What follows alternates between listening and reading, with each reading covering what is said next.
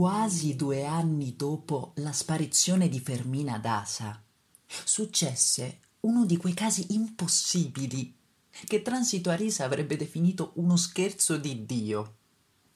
Florentino Arisa non si era lasciato impressionare in modo particolare dall'invenzione del cinema, ma Leona Cassiani lo portò senza resistenze alla prima spettacolare di Cabiria, la cui pubblicità si basava sui dialoghi scritti dal poeta Gabriele D'Annunzio. Il gran patio a cielo aperto di Don Galileo da Conte, dove certe notti si godeva più dello splendore delle stelle che degli amori muti sullo schermo, era pieno, in modo quasi strabocchevole, di un pubblico scelto. Leona Cassiani seguiva le peripezie della storia con l'anima ridotta a un filo. A Florentino Arisa, invece, cadeva la testa dal sonno per la pesantezza opprimente del dramma. Alle sue spalle una voce di donna sembrò leggergli nel pensiero. Dio mio, è più lungo di un dolore. Fu l'unica cosa che disse, frenata forse dalla risonanza della sua voce nella penombra, dato che lì non si era ancora imposta l'abitudine di abbellire i film muti con accompagnamento di pianoforte, e nella platea in penombra si sentiva solo il sussurro da pioggia del proiettore. Florentino Arisa non si ricordava di Dio se non nelle situazioni più difficili, ma quella volta lo ringraziò con tutta la sua anima perché anche venti braccia sottoterra. Avrebbe riconosciuto immediatamente quella voce di metalli sordi che gli arrivava all'anima fin dal pomeriggio in cui l'aveva sentita dire nella scia di foglie gialle di un giardino solitario adesso vada e non torni finché non l'avviso sapeva che era seduta nel posto dietro il suo insieme all'inevitabile marito e sentiva il suo respiro caldo e ben misurato e aspirava con amore l'aria purificata dalla buona salute del suo alito. Non lo sentì, scavato dalla tignola della morte, come di solito immaginava nell'abbattimento degli ultimi mesi, ma la evocò di nuovo nella sua età radiosa e felice, con la pancia incurvata dal seme del primo figlio sotto la tunica da Minerva la immaginava come se la stesse vedendo senza guardarsi indietro, completamente estraneo ai disastri storici che straboccavano dallo schermo. Si dilettava con gli olezzi del profumo di mandorle che gli arrivavano di ritorno dalla sua intimità, ansioso di sapere come lei pensasse che dovessero innamorarsi le donne del cinema, perché i loro amori facessero meno male di quelli della vita. Poco prima della fine con un lampo di gioia, si rese conto all'improvviso di non essere mai stato tanto tempo così vicino a qualcuno che amava tanto. Aspettò che gli altri si alzassero quando accesero le luci. Poi si alzò in fretta, si voltò distratto, abbottonandosi il gilet che si slacciava sempre durante lo spettacolo, e i quattro si trovarono così vicini che avrebbero dovuto inevitabilmente salutarsi anche se qualcuno di loro non avesse avuto voglia. Juvenal Urbino salutò per primo Leona Cassiani, che conosceva bene, e poi strinse la mano a Florentino Arisa con la sua gentilezza abituale. Fermina Dasa rivolse a tutti e due un sorriso cortese, niente di più che cortese, ma in ogni modo un sorriso di chi li aveva visti parecchie volte, che sapeva chi erano e che pertanto non dovevano esserle presentati. Leona Cassiani le rispose con la sua grazia mulatta.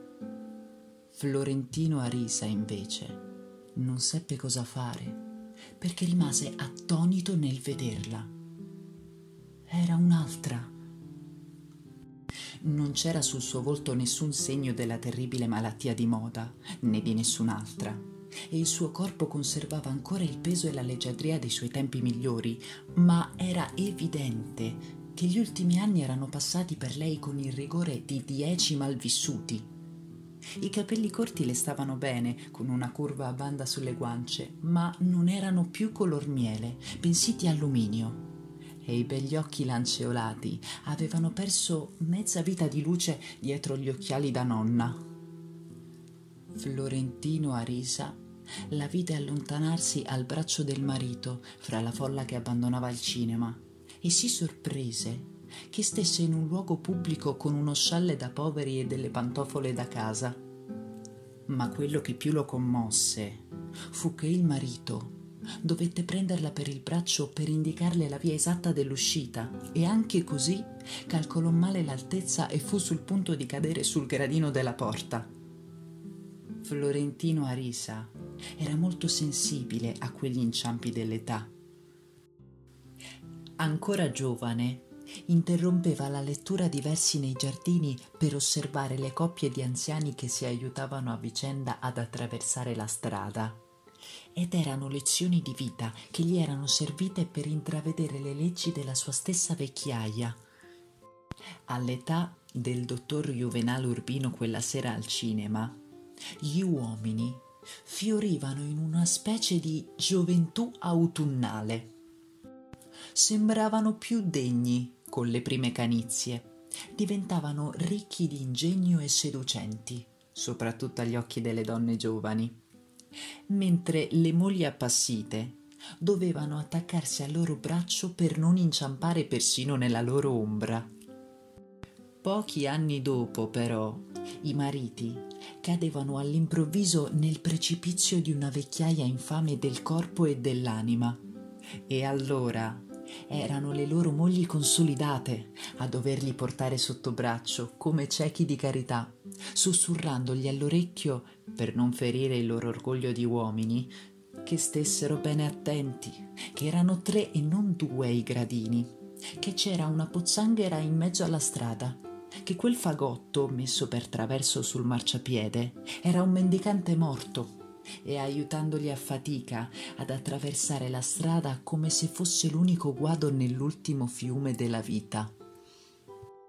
Florentino Arisa si era visto tante volte in quello specchio da non aver mai avuto tanta paura della morte quanto dell'età infame in cui avesse dovuto essere portato sotto braccio da una donna. Sapeva che quel giorno e solo quello avrebbe dovuto rinunciare alla speranza di Fermina Dasa. L'incontro gli fece andare via il sonno. Invece di portare Leona Cassiani in carrozza, l'accompagnò a piedi attraverso la città vecchia, dove i loro passi risuonavano come ferri di cavallo sui selci.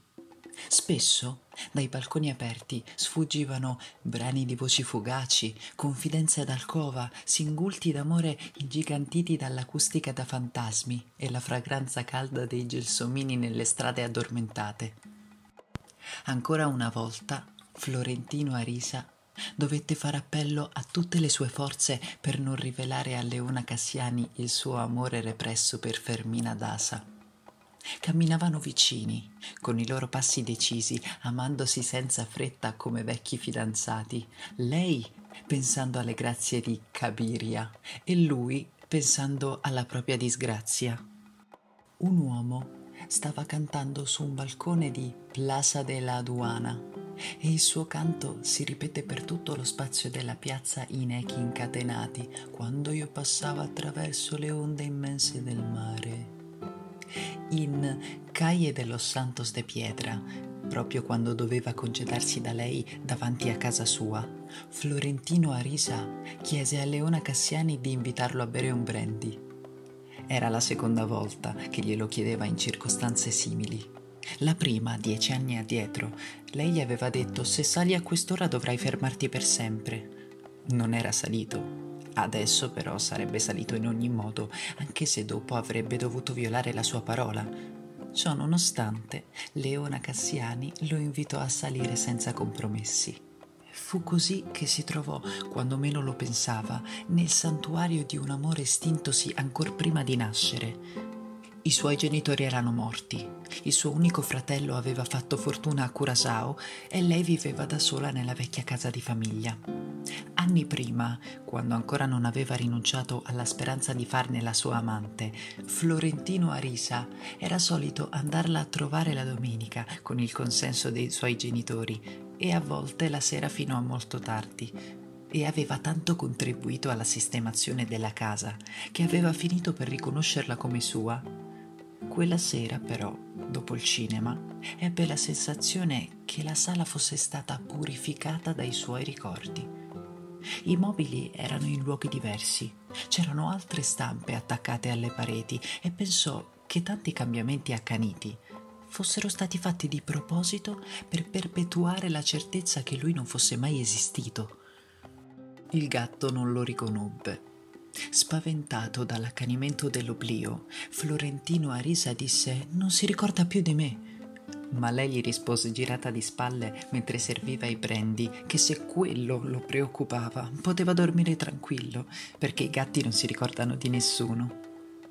Adagiati sul divano, molto vicini, Parlarono di loro, di quello che erano stati prima di conoscersi, un pomeriggio di chissà quando sul tram a mule.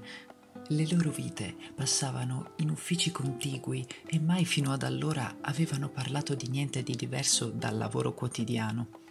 Mentre chiacchieravano, Florentino Arisa le mise una mano sulla coscia, incominciò a accarezzarla con il suo dolce tatto da seduttore incallito e lei lo lasciò fare ma non gli rivolse neanche un sussulto di cortesia.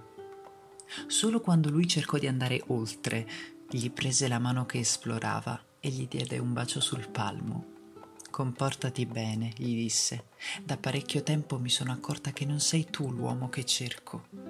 Quando era molto giovane, un uomo forte e accorto, di cui non vide mai la faccia, l'aveva atterrata di sorpresa sugli scogli, l'aveva spogliata a zampate e le aveva fatto un amore istantaneo e frenetico. Stesa sulle pietre, piena di tagli su tutto il corpo, avrebbe voluto che quell'uomo si fermasse lì per sempre, per morire d'amore fra le sue braccia. Non l'aveva visto in faccia, non ne aveva udito la voce, ma era sicura di riconoscerlo fra migliaia, per la sua forma e la sua misura e il suo modo di far l'amore. Da quel momento a chiunque volesse ascoltarla diceva se qualche volta sai di un tipo grande e grosso che violentò una povera negra di strada alla escoiera de Los Ahogados un 15 di ottobre verso le undici e mezzo di sera, digli dove può trovarmi. Lo diceva per pura abitudine e lo aveva detto a tanti da non avere più speranza. Florentino Arisa Aveva ascoltato spesso quel racconto come avrebbe sentito gli addii di una nave nella notte. Alle due del mattino avevano bevuto tre brendi per uno e lui sapeva, in effetti, di non essere l'uomo che lei aspettava e fu contento di saperlo. Brava Leona, le disse andando via, abbiamo ammazzato la tigre. Non fu l'unica cosa che finì quella notte. La bugia maligna del padiglione da Tisici gli aveva guastato il sonno perché gli aveva inculcato il sospetto inconcepibile che Fermina Dasa fosse mortale e che pertanto potesse morire prima del marito. Quando però la vide inciampare all'uscita del cinema, fece, per suo proprio conto, un passo in più verso l'abisso, con l'improvvisa rivelazione che era lui e non lei che poteva morire per primo Fu un presagio e dei più terribili, perché si alimentava nella realtà.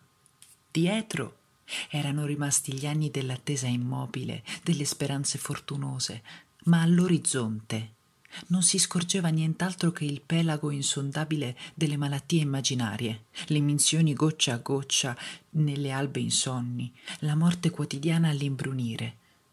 Pensò che ognuno dei momenti del giorno che prima erano stati più che suoi alleati, suoi complici giurati, incominciasse a cospirare contro di lui. Pochi anni prima era andato a un appuntamento avventuroso con il cuore oppresso dal terrore del caso, aveva trovato la porta senza chiavistello e con i cardini appena oliati per farlo entrare senza rumore, ma si era pentito all'ultimo momento per paura di provocare a una donna estranea e servizievole il pregiudizio irreparabile di morire nel suo letto. Così era ragionevole pensare che la donna più amata sulla terra, quella che aveva aspettato da un secolo all'altro senza un sospiro di delusione, avesse solo il tempo di prenderlo sotto braccio attraverso una strada di sepolcri lunari e aiuole di papaveri scompigliati dal vento, per aiutarlo ad arrivare sano e salvo all'altro marciapiede della morte. La verità è che Per i criteri dell'epoca, Florentino Arisa aveva oltrepassato i confini della vecchiaia. Aveva 56 anni, molto ben portati, e pensava che fossero anche i meglio vissuti, perché erano stati anni d'amore.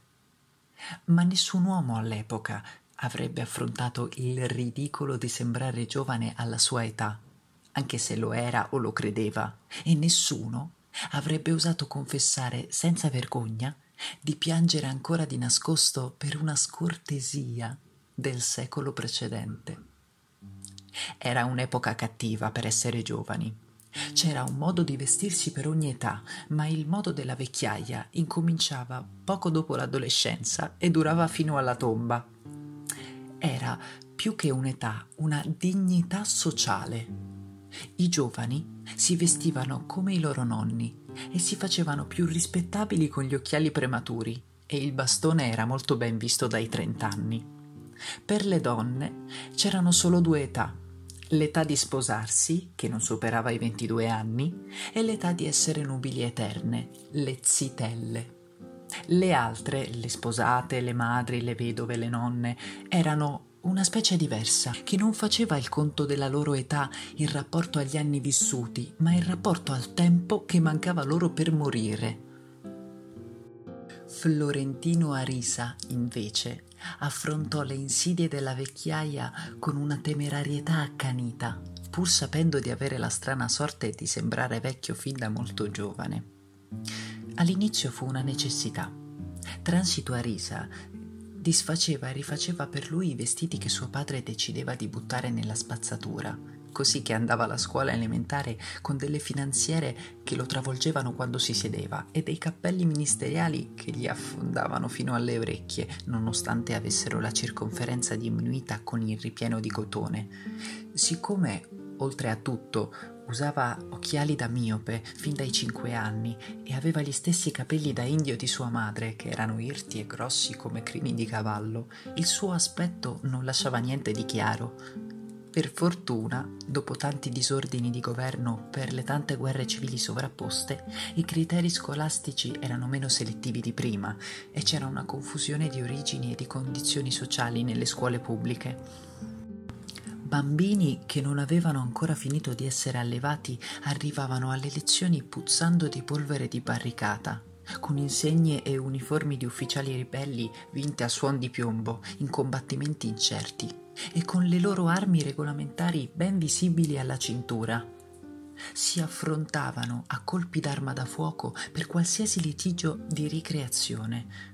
Minacciavano i maestri se li giudicavano male agli esami e uno di loro, studente di terzo grado nel collegio La Salle e colonnello di milizia a riposo, uccise con un colpo d'arma da fuoco il fratello Juan Eremita, prefetto della comunità, perché nella lezione di catechismo aveva detto che Dio era membro di ruolo del partito conservatore. D'altra parte, i figli delle grandi famiglie in disgrazia giravano vestiti da principi antichi e qualcuno molto povero girava scalzo. Fra tante stranezze venute da tutte le parti, Florentino Arisa era in ogni modo fra i più strani, ma non tanto da richiamare troppo l'attenzione. La cosa più dura che sentì fu qualcuno che gli gridava per la strada al povero e al brutto in desiderio va tutto. In ogni modo, Quell'abito imposto dalla necessità era già da allora, e lo fu per il resto della sua vita, il più adeguato alla sua indole enigmatica e al suo carattere malinconico. Quando gli diedero il suo primo incarico importante alla Compagnia Fluviale del Caribe, si fece fare dei vestiti su misura con lo stesso stile che avevano quelli di suo padre, che lui evocava come un vecchio morto alla venerabile età di Cristo, 33 anni. Così Florentino Arisa sembrò sempre molto più vecchio di quello che era, tanto che la svergognata Brigida Zuleta, un'amante fugace che gli serviva le verità senza passarle sotto l'acqua, gli disse fin dal primo giorno che le piaceva di più quando si toglieva i vestiti perché nudo aveva vent'anni di meno. Tuttavia, non seppe mai come risolvere le cose. Prima perché il suo gusto personale non lo faceva vestire in altro modo e poi perché nessuno sapeva come vestirsi da più giovane, a vent'anni, a meno di non tirar fuori un'altra volta dall'armadio i suoi pantaloni corti e il berretto da ragazzino. Del resto, a lui stesso, non era possibile sfuggire alla nozione di vecchiaia del suo tempo. Così come era solo naturale che, vedendo incespicare Fermina Dasa all'uscita del cinema, lo avessi fatto trasalire il lampo di panico che la morte puttana andasse a vincergli irrimediabilmente la sua accanita guerra d'amore.